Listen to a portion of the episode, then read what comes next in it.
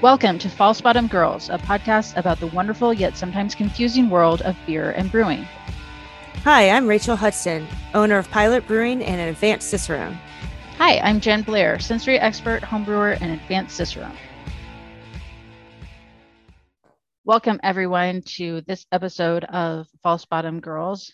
I am Jen, that is Rachel, and today we are on part two of our sensory episodes.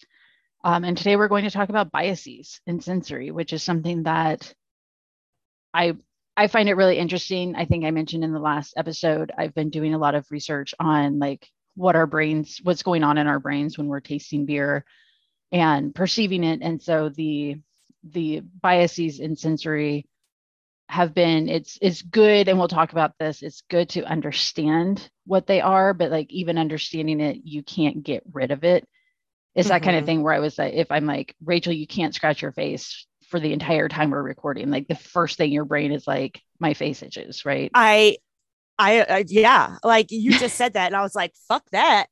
like I'm gonna do it. I'm gonna do it right now. right. um, it's like when I go. It's like when I take plane rides. Like I have to be on the ILC or someone I know has to be on the ILC if I'm in the middle because I I'll I'll have to use the bathroom 1 million times if somebody I don't know is blocking me in.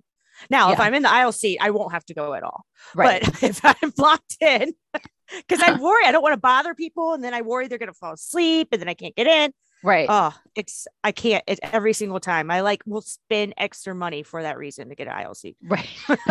I'm so serious. Yeah, I you know I have seen people like the ILC because you're exactly right. If you're the ILC person, you assume a certain amount of responsibility. Like you're going to have to get up if anybody in your row wants to get up, no matter. Totally what. fine with that. Totally yeah. fine with that. I don't, yeah, I definitely don't mind. But yeah, I remember on a plane one time the aisle seat person had fallen asleep and yeah, the that's... I think the window seat person, maybe it was the middle seat person, but her solution was to stand on his chair, like on his seat on the edge, and just stand up and like just like walk across him. And I wow. like, at one point I was like, your junk is just right in this man's face. Like if he wakes up, he's going to be like, what is happening to me right now? But yeah, no, it was one of those I, things I that I'm like, that. how how do you how is that the solution you came up with? Yeah. no, yeah, you're right. You have a you got to stay awake if you're in the aisle seat. I get if it's a really long flight, fine. Like I'll wake you up, but no, I'm I'm typically you know three hours. I can stay awake just fine. I have mm-hmm. no problem. I'm like, yep, you need to get up. Uh, okay, I'm out of the way. I'm out of the way. Right. I'm so like don't want to bother anyone. Yeah, exactly. As long as they stay out of my space. Yeah. Oh Put yeah. That armrest down. I was just oh. say yeah. If you get the the businessman elbow on the armrest, and it's just like, all right, well, I will. It's on. I have. I'm waging a very passive aggressive war with you this entire flight that you probably yeah. won't even be aware of, but I will feel very satisfied about. I'll show you. Yeah.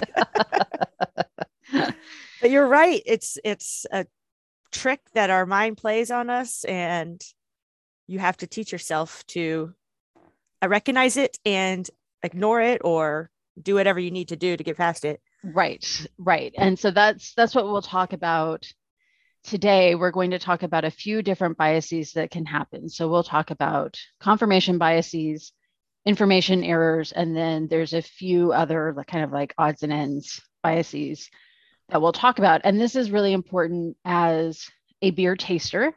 If you're evaluating beer, it's also really important if you are like a sensory panelist, if you're setting up sensory panels. Um, if you are the one who is asking for the sensory data from people, it's really important to be aware of the different ways that are, you know, these biases show up in how we're tasting and evaluating beer. So you can at least um, not necessarily correct for it, but you can see or infer like, okay, this might be what's happening here, which is also why when you're doing a sensory panel, it's really important to not just have the brewers on your sensory panel. I think that's a common mistake a lot of people make. Um, and you know, in some places that that's absolutely like brewer should be part of the sensory panel. Sure. And in sure. some places, it's it's that may be your only option. And that happens but then that's also where like understanding these biases even more comes into play.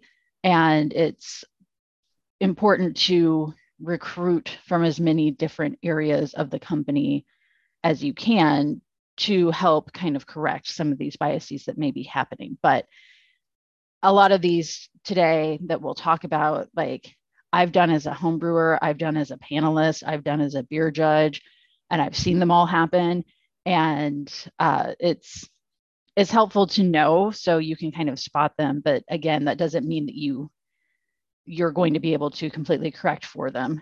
Um, so when we're talking about biases and sensory bias we're talking about this these biases that can occur in our cognitive processes without our knowledge. So we don't even know that it's happening.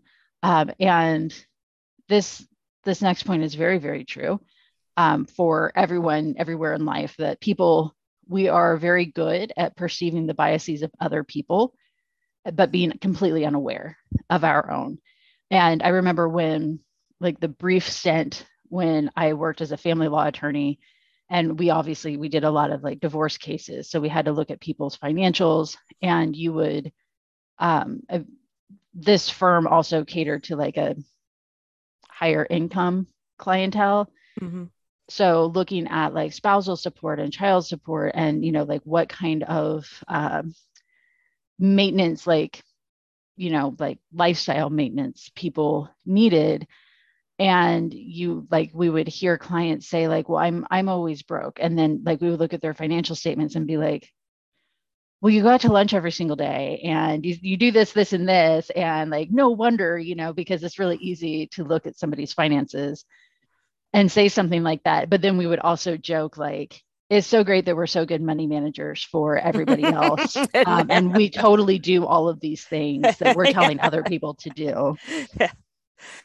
Also, well, why you're not complaining about it, right? also, why uh, or this is somewhat related to us, just because this is beer and brewing podcast. But I remember um, one of the paralegals was like, I started paying cash at the liquor store after I started working here because you, you're looking through people's like financial documents and you'll be like, oh, you went to the liquor store again. so she was like, I started working here and I started paying cash at the liquor store. that is so smart. but yeah, you know, when we when we understand the biases, it allows us to limit the impacts that they have on our perceptions. And it can also, again, particularly when you are designing like a sensory panel, you can design your panels to eliminate potential sources of bias. Yeah. So, Which like, I, I did not even know was a thing until we took our Aroxa class. Yeah. Because it was so accurate. Like, and I know you're going to explain how what you mean, but and so I'll just shut up and let you do that. But you're absolutely correct when it yeah. comes to sensory. You don't think about these things. Right. Right. Well, and we learned that. I mean, I, you know, I did the the applied sensory program with UC Davis, and that was a big part of it is sensory panel design and how how you can not even how you or not only how you can eliminate these biases, but how you have to be careful as a sensory panelist not to set up a panel to get the result that you want. And so it's like how, you know, kind of checking yourself as well. Yeah gosh, I don't even know how to set up a panel to get the result I want, let alone how to catch myself to not do that. right. so, wow. Yeah. Learning a lot today. Yeah, right. so, so our main types of sensory bias that we'll talk about today are confirmation bias. So, this is seeking out information that supports or validates your beliefs. Um, if you have extended family on social media, you are aware Just gonna say, confirmation bias. Like my Facebook page. yeah, yeah, exactly. um, you also have information error. So that's judgments that occur by subconsciously using a piece of information or knowledge to impact decisions rather than relying on perceptions. I am very bad at this. I have lots of stories about this when we get to it.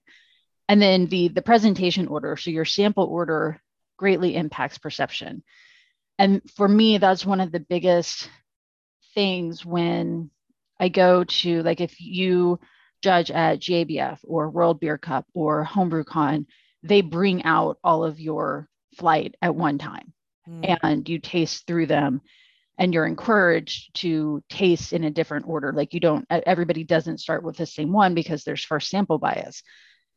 And that's kind of the biggest thing with judging homebrew competitions where you get one at a time. A lot of times when i'm the the head judge of the flight at the end i'll be like okay let's go back and revisit the first couple of samples and see if we think that they still deserve the scores that they have Mhm. and generally speaking, they do because most samples are going to be somewhere in the middle, right, of that bell Mhm. curve. But it's, and I understand all of the logistic constraints on um, on homebrew competitions that make it not easy for them to be able to do something like that. Yeah. Um, like they don't have giant teams of stewards and you know and, and like cellar masters who can do that. But uh, No, I've definitely order- gotten like sample four before and been like, well, snap. This one is better than two, not as good as three, but now I need to score it in the middle of those Right. two. right exactly. That's Yes. not the ideal way at all to be judging beer. Right, right, exactly. But you know, it's we do the best we can with Yes, what we have. But in a perfect world, you would have all of your samples in front of you. And that's what I also do when I set up sensory panels or if I'm doing an off flavor training, I give like everything has a random three digit number Mhm. and I and nobody has the same order, but I don't tell them that. Like everybody just it's like here, get your samples, put your sample, you know, one, two, three on the one, two, three spot on your mat, and then you know, go ahead and taste. And that doing that helps eliminate that first sample bias as well. So when we're talking about confirmation biases, the first one is mutual suggestion. I think this is the most common one. Um, and this is the one that is most likely to just send me through the roof. Like I am immediately enraged. If I sit down next to a person, I'm like, oh, you're one of these people. Um, so this occurs when one taster's opinion of a beer influences the opinion of other tasters. So that's going to, that can trigger an expectation error. Uh, so this causes panelists to anticipate the presence of the named flavor and subsequently they're going to find evidence of that flavor whether it's there or not. Once your brain hears it it's going to look for it. It's also going to be very difficult to not like to not find it to be like shut up brain don't pay attention to that. Like we just talked about then your brain's like but this is all i want to pay attention to right, right now.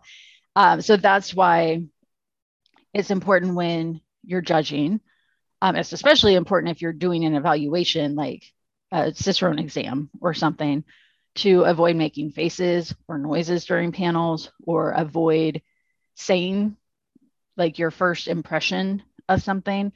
Um, and I actually did this on accident the other day. We had some friends in town and we all went out for beers. And one of my friends had a hazy IPA and, you know, we were like tasting each other's beers. And I smelled it and I was like, oh, onions and garlic, and like took a drink and like handed it to my husband to try. And he was just like, son of a bitch. Like now all I get is onions and garlic. And I was like, well, it's not a like it's not a bad. I wasn't saying it as a negative thing Yeah. because in a lot of hazy IPAs, that onions and garlic flavor is pretty common in like in the really dank kind of hops. Every everything you just said in that last sentence just makes me cringe so hard. but yeah, but then everybody was just like, now all we taste is onions and garlic. And I was like, yeah, that's disgusting. I'm sorry. I don't I don't know what to tell you. I and I, you know, it was one of those things that I was like, I realized that I should not have said that. And well, it's uh, okay. You weren't judging beer. You're right. but Right. you're you're right. The person that sits down and judges beer, even even like in a homebrew beer competition setting, because one table's doing this style, another table's doing that style, and all it takes is for one random person, doesn't matter where he is, to be like, oh, oh, it's oh, or just make that noise in that face, and you're just like, shut up, like yes. what you don't understand, like how there's a common courtesy here that you are breaking. Right, exactly. Like- and and and it is, it's it is you're biasing other like people around you. And I've had this happen at a competition before. There is one judge in North Carolina um, who, when I see this person, I will try to be as far away from them as possible because they are very bad at this. Like they are a Yeah. processing everything out loud, very loudly, and sharing a table with them one time. We weren't even judging the same flight, but they, you know, they smell a beer and they said like uh, lilac and honey or something, and said like said it out loud, very loudly. And the person I was judging with, we're judging like IPAs or something, and Yeah. like she's evaluating, and she was like, "Well, I get lilac and honey." And I was like, no, you don't. And like, I, and I, don't, I, I don't like to tell people that Yeah. what they're perceiving is incorrect. But I was like, this person literally just said that very loudly. And it, I, and I don't even think that it had occurred to her that that's what she, that's why she was saying that. But I was just like, this, we're judging IPAs. You do not get lilac and honey. This person over here just very loudly and very incorrectly said that. And that bias your opinion of the beer that you're, you're judging right now. I've judged with that person before. but that's why it's it's really important when you're evaluating to be quiet Yes. not to make faces um, or noises and you know because as soon as you do that your uh, uh, the people around you their brains can't even help it and so the, like you've already created this bias Yeah. um, so the the next one is the expectation error and this is when you use previous knowledge of a sample to form a sensory judgment rather than using actual sensory perceptions Oh, I have been so. I'm so bad about it. I'm. I'm so bad about it too I and and that's and- that will happen a lot with style discrimination as well. Oh man. Exactly. Exactly. And humans are very bad at smells. Um, they're very bad at detecting smells. They're very bad at describing smells. Just as a species, that's that's a fact about us. And this expectation error really comes into play. And you're exactly right with like style discrimination. Mhm. Um, what I tend to do is, particularly with style discrimination, is if I get a sample, I'll be like, well, I think it's this, but I don't think there's any commercial examples available around here of this. So it can't be that. Yeah. And yeah. like using that to inform my opinion when it's like, no, you need to be judging the beer in front of you. yeah. And like, and if you think it's a Gose, then say that it's a Gose and don't let your, the logical part of your brain talk you out of that just because you're like, well, I don't think that you could get that style Well, around we here. we do that. We did that when we were taking our master Cicerone, and we went to the freaking beer store to see Yeah. what state sold, and we probably shouldn't have. right well that's yes i i i agree and disagree with that because i was the one who said we should do it but some of these like another way that this can come can come about is if you as a panelist know that a beer recently had a fermentation issue yeah. maybe you exactly. know fermentation flaws that aren't there so you're using that external information to make your Mhm. sensory judgment rather than what you're actually tasting. Um, and so that this one is really, really hard because the kind of the recommendation for that is avoid search searching for sensory cues that may not actually be present in the sample because as soon as you've done that, you can't just turn it off and you can't erase that from your memory and start over. So that is expectation error. And that's also, like I mentioned with the mutual suggestion, if somebody says lilac and honey, that's going to trigger that expectation error where you're like, oh, there must be lilac and honey in here. Mhm. And the next one is selective perception. And this one I have a very specific story about, but this occurs when you fail to notice, you forget, or you ignore information that falls outside of what your expectations or beliefs are. Again, if you are if you have extended family on Facebook, you have seen this. Extensive. um, this so this process can happen subconsciously because the brain gives greater credence to expectations rather than actual experiences. So again for as smart as our brains are as much as they can do they are also real dumb and it's really easy to fool our brains. So one one example of selective perception is if you're doing a sensory panel and you overlook an unexpected flavor if you're doing a true to target panel um, because you've tasted the beer multiple times before. So you walk in and you're like oh yeah it's you know it's our american ipa this is what it's going, going to taste like. And you taste it and you're like yep that's what it tasted like. And you walk out and it's like well but there's like a diacetyl issue there or the Mhm. bitterness was off. And I did that at GABF last year. We were judging Czech lagers and I like I was just looking at the guidelines, only looking at the guidelines, tasting the sample. Does this like, you know, how do these samples go to the guidelines? And then when we were ready to do the discussion, everybody was like, man, a lot of these have so much ethyl butyrate in them, like so much like pineapple flavor um, that like we may want to say like they should add that to the guidelines because all of these are really good examples, but then they also have this flavor. And I was like, totally. And I didn't note any ethyl butyrate. I didn't write it down anywhere because I was only looking at the guidelines. Yeah. And how well does this beer match these guidelines and anything that wasn't in the guidelines and that wasn't a flaw? Yeah. I didn't even it didn't even Yeah. occur to me. And like that's that's what happens with selective perception. Yeah.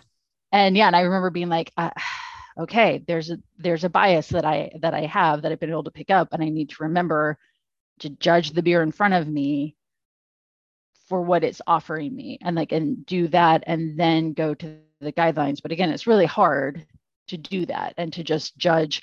You almost just have to judge it based on like what you think it's supposed to taste like first, Yeah. and then compare it to the guidelines. I remember one time at Noda. This is funny. I love this story. So I was hoping you would tell this story sometime. oh my god.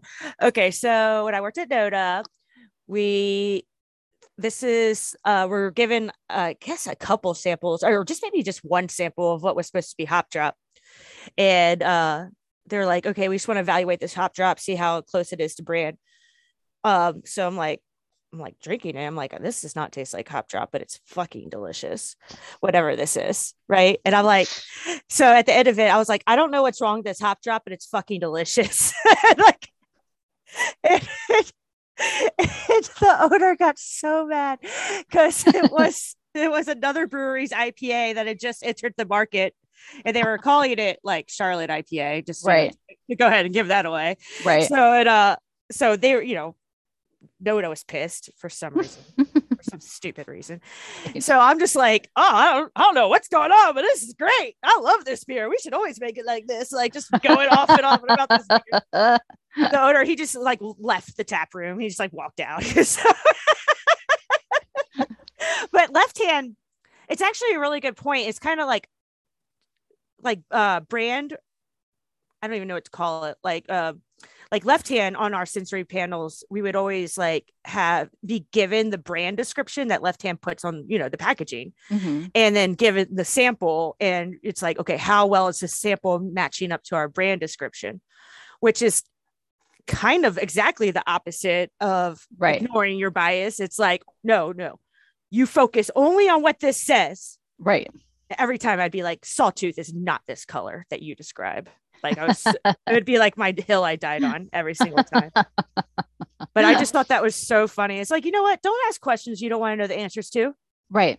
like, Right. Exactly. and that that happens a lot with sensory. and one of the sensory programs I helped set up, you know, a a good portion, a high enough proportion of our panelists failed a certain sample that it was like, okay, we need to make decisions now and look at this because 80% of the panelists have said that this is not true to target, that this Yeah. is out of spec. So, and then it was like, well, we don't want to hear that. And I was like, well, I don't care that you don't want to hear Yeah. it. Like, if you don't want to hear it, then why do we have a sensory panel? Yeah, exactly.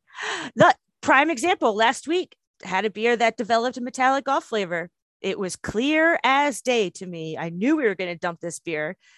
And, you know, as Jeff, as the money man, it can be a little bit harder of a pill to swallow. And he's like, Right. well, he's like, okay, it's like there a little bit, I guess. I guess I can, like, at first he's like, I don't taste it. And I'm like, you're fucking telling me that you, this beer does not taste like pennies to you?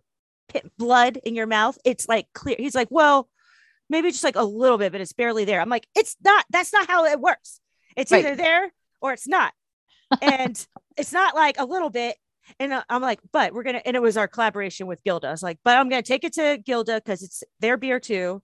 They should know. They should taste it before I decide to dump it. So, you know, like we go over there, the brewer, he's like, Yeah, I get this a little bit. Like, I am getting it clear as day. I don't know what this little bit is about, but, anyways. And just like, Well, it's just, it's just a little bit. And I'm like, He's like, Do you want to take it to Chad at Noda and get a second opinion? It's like, I don't need a second opinion. I don't, I don't even need this opinion. yeah. I make the decision. I know what this beer tastes like. Right. And we're dumping it. Right. I, I knew that from the moment I sipped it. I'm over here for you, husband. Golly, like, don't tell me. Like, I don't need to hear someone else be like, it's there, man. Right. and if right. we go to Chad at Noda, he's going to be like, yeah, it's there. Like, calm the F down. I'm highly trained in this. Okay. Right. Right. Exactly. Exactly. So the like the next category of of biases we'll talk about is information errors. And I, I keep saying like with so many of these that it's it's so it's it's just hard. I mean, again, like for as much as our human brains can do, they're real dumb and like they're mm-hmm. easy to fool. So the first one we'll talk about is a logical error. And logical error is when a taster builds an association in their mind between two distinct characteristics. So an example of this is um, hop aroma and hop bitterness, right? So you, those are kind of the the same the same thing. So if you're getting hop aroma, then you're going to look for bitterness, if that makes sense. Yeah, yeah. As opposed to like you can have hop aroma and no perceived bitterness or yeah. very low perceived bitterness, or you can have very high perceived very bitterness and very low hop aroma or anything in between. Yeah but we're so used to you're talking about hop aroma and hop bitterness that you will like infer bitterness maybe where it's not there just because you taste the hop aroma mm-hmm. um, or you you perceive the the hop aroma so one way to avoid this is by training on individual attributes so training people on bitterness you know like yeah. training like this is taste versus this is aroma and we did that in the Aroxa class. Um, and I and we've done this when we've done trainings before too. A good way to do that is just plug your nose, mm-hmm. take a sample in your mouth, and see what that what you taste. Like, is it sweet? Is it bitter? Is it sour? And you know, get that sensation in your mouth, and then release your nose to get that retronasal aroma. And that that's like the easiest and quickest and best way really to train on individual attributes to make sure that you are not um, combining and creating that logical error. Yeah exactly. It's very hard. Yes. It's not easy you know. Right. You have to really think about it. And and also you got to think about like you can't just do this anywhere like you kind of have to make an environment. You can't go to the bar like a huge, busy, really loud bar, sit at the bar and then do this. You're not, you're going to have so many distractions. Plus, you're going to look weird, but you're right. going to have so many distractions. The, the, the atmosphere is not correct. Who knows what you're smelling? You know, you, if you're going to try to do all these things and really get down to it, make sure that your environment's appropriate for it too.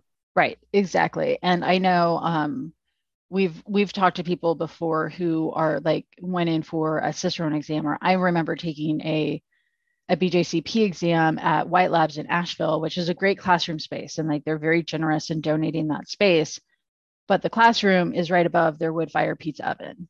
And i've been there you know taking an exam and it smells delicious. It smells like wood fired pizza yeah. but that smell fills the room. Yeah and makes it difficult. Again like you can't just like ignore no. smell like that.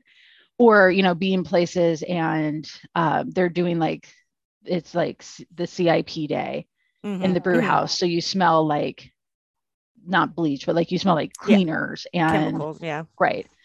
So that can be really hard. Um especially and, if but, you're taking an exam like especially an expensive one you're already stressed out right right exactly exactly and yeah and then that's just like okay again like here's this thing that's bothering me and it's going to be the only thing i can focus on and it's mm-hmm. going to like mm-hmm. throw me off my game kind of thing um but that's also why it's important when you're if you're doing palate training that you develop a routine for your brain, like to tell your brain, we're evaluating beer now, because then you can once you have that routine, it does make it easier. Not that you still would go to a busy bar and like hold your nose and drink beer, but if you have that routine to signal to your brain, this is what we're doing right now, it makes it really easier to block out those kinds of distractions.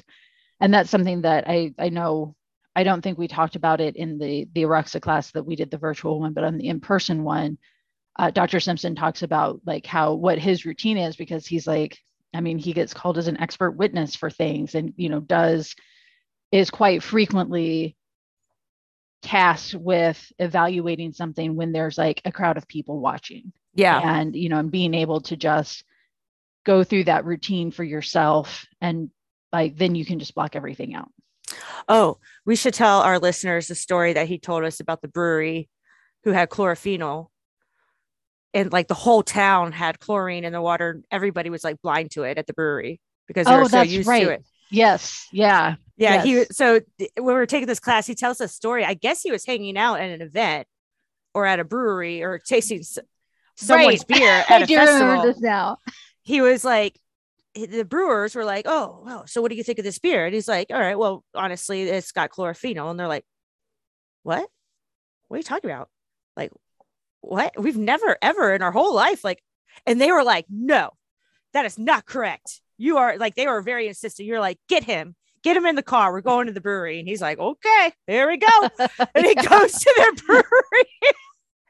and they figured out that the whole town had this level of chlorine in it that basically everybody was blind to it Right. and nobody detected this in their beer until he they like you know someone else who doesn't live there did and Right. you know like this is dr bill simpson i mean right. he, he knows what he's talking about right. and he's just like yeah it's there and they were like but it's just so funny the way he tells it because they're like no these guys did not believe me Right. Like, he is a master storyteller.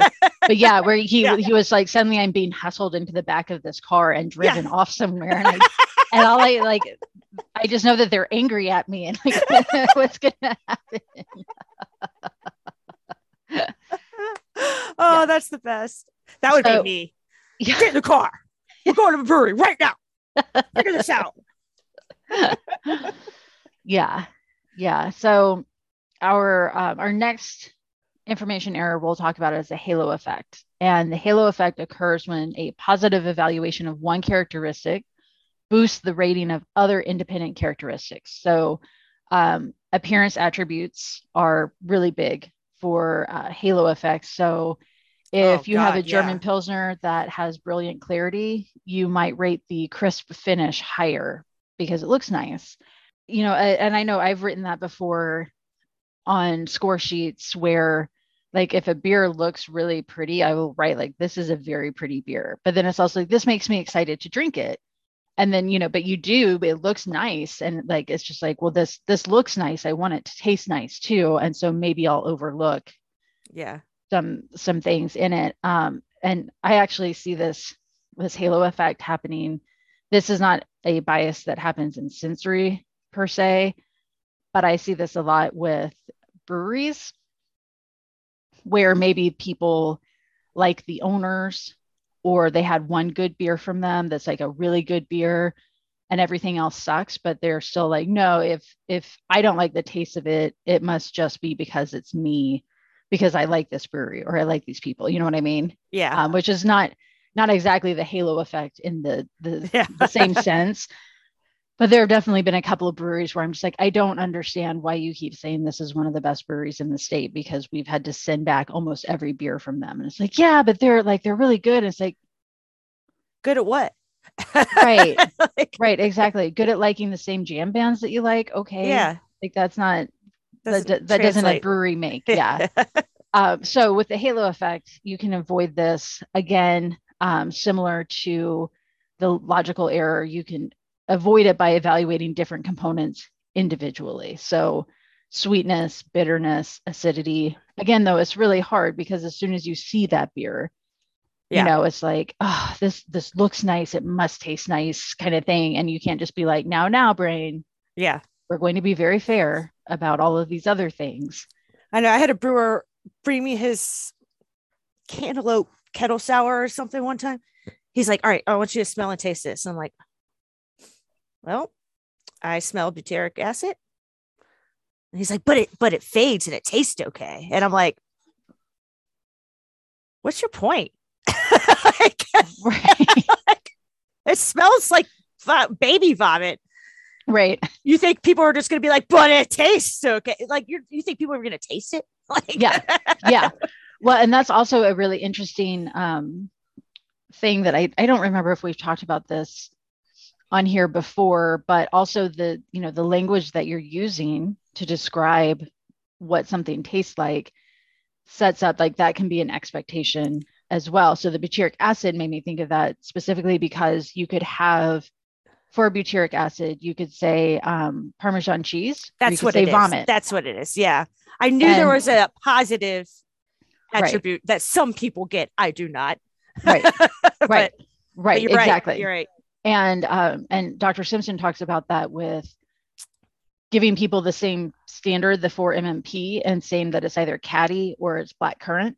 Yeah. And the people who were told that it was catty were like, boo, hiss, we hate this flavor. And the black currant people were like, oh, this is really good. We really like it. And it's like, well, you both, you have the exact same thing.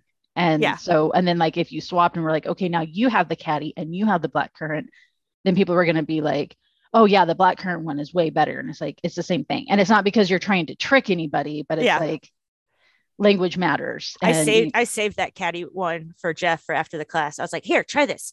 And he was like, "Oh my god, what the fuck are you drinking?" And I was like, "Gotcha." yeah. Well, see, I actually bought. Um, so Ribena is uh, like a soda, a black currant flavored like soda in the UK. So like we in the US have kind of have a not a problem, but we don't have the same exposure to black currant. Yeah. And so uh, I, I've talked to friends in the UK where like they're like, oh yeah, we forget you don't have Ribena, which is like very much a, a, a thing, right? Yeah. Um, like I was watching a show the other day and like the, the grandma was like, What's on your shirt? And he's like, Oh, I spilled Ribena on it. And I was like, I know what that means. But I ordered some because, you know, I was like, okay, well, if if I'm looking for black currant flavor and and, these people are saying like this is this is black currant flavor, uh, then I then I can taste that. And it, like as soon as I opened it and smelled it, I was just like, oh yeah, this is catty like yeah. it's still black currant but now like I, now i just have this giant thing of it so like i put it in my kombucha and it tastes very very good but sometimes it's like sometimes my brain is like catty rather than black currant i'm kind of yeah. like but yeah. most of the time it's just like yum yum yum yeah and language is really important too i remember that class because like i feel like i can't there, i feel like there's another example but the one i kind of remember is like the word biscuit has two different meanings in England versus America. And mm-hmm. they and like Aroxa uses that word biscuit to describe some of their off flavors and is not what we think of as biscuit here. Right.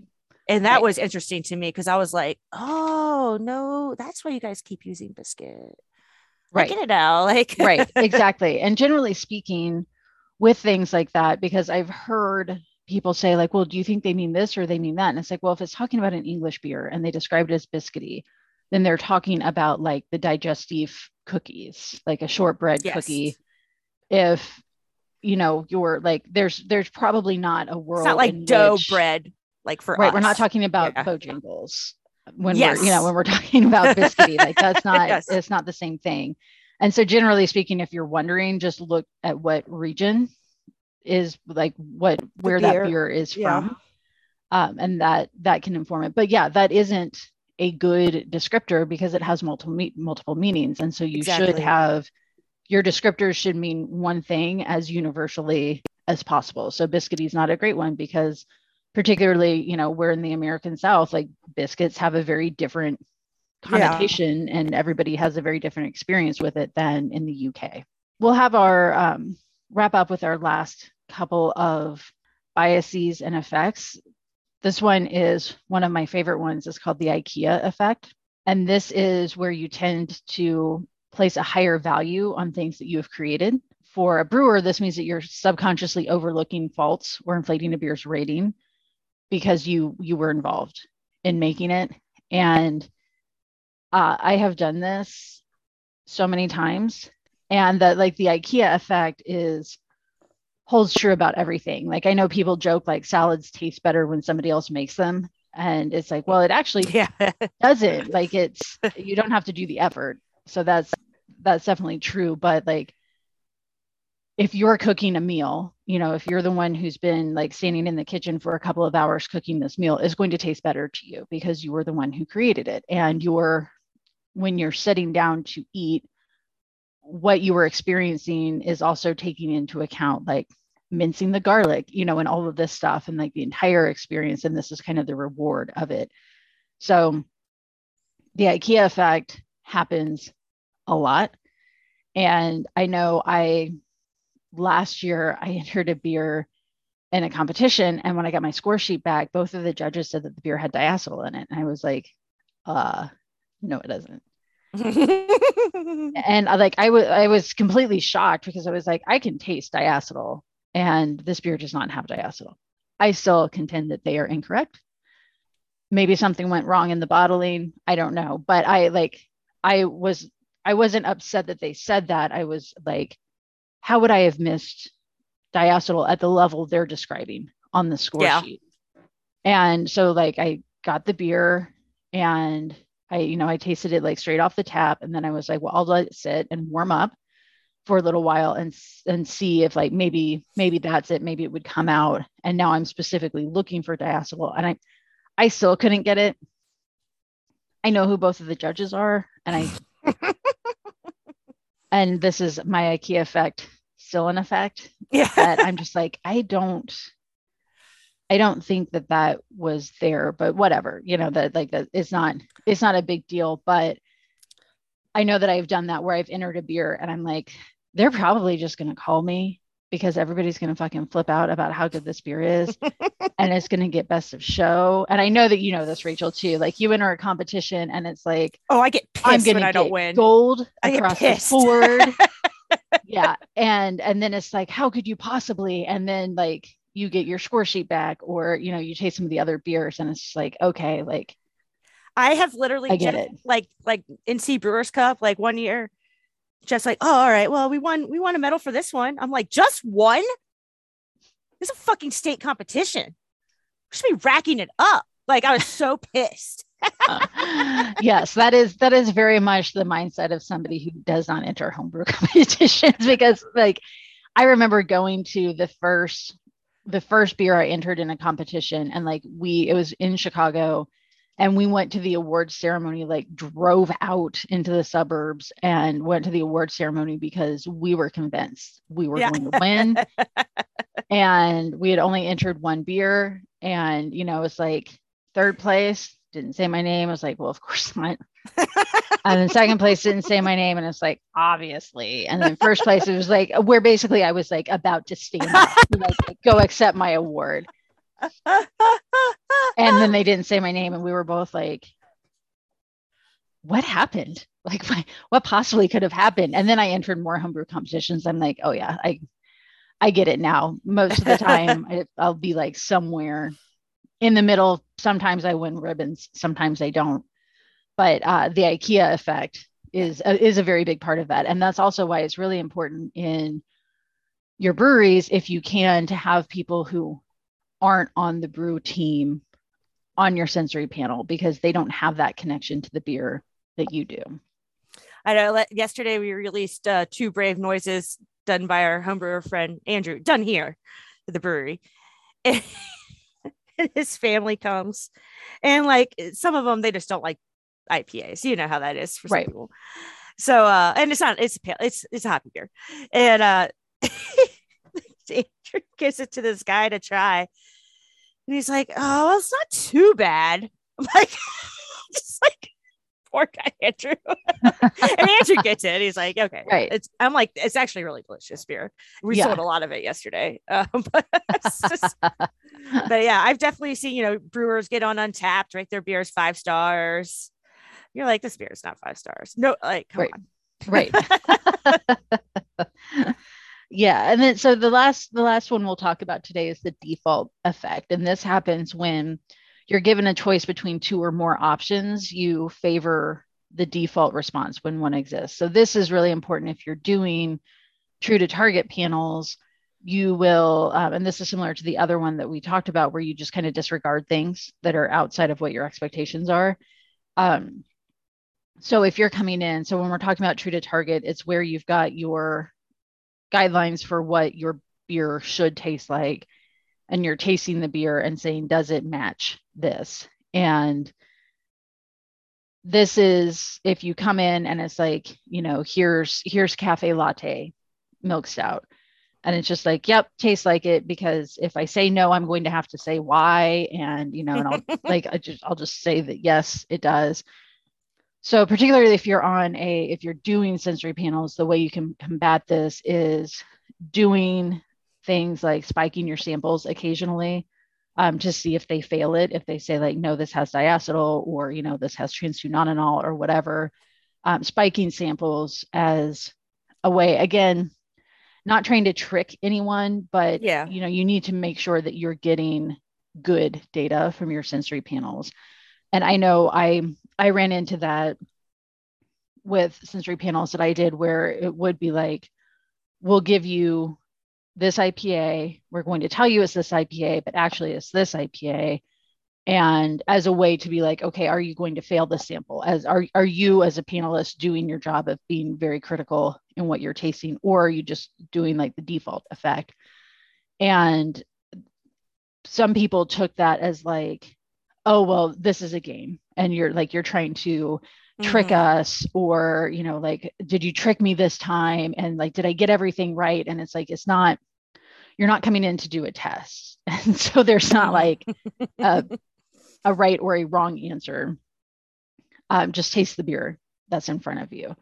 So, yeah, so that is a little bit about biases in sensory and what what may happen and like we said um, we've said a few times being aware of them helps it doesn't eliminate them entirely but it is good and it's I, and I know it's helpful for me too, Rachel, when we have conversations like this, and it's like, oh yeah, like this one time I did this, and that's what this is. Like now I can put a name to it, so I can recognize when it's uh, if it's starting to happen again. Um, I can recognize recognize it and kind of shut it down. Thank you, everyone, for listening. This will wrap up the part two of our sensory episode. As you all know, I love to talk about sensory, so I'm sure we'll have more sensory episodes. Uh, but thank you for listening. You can find us on social media at False Bottom Girls. You can reach out to us, falsebottomgirls at gmail.com. And you can visit our website, falsebottomgirls.com com. This has been False Bottom Girls. And we make the Bruin world go round.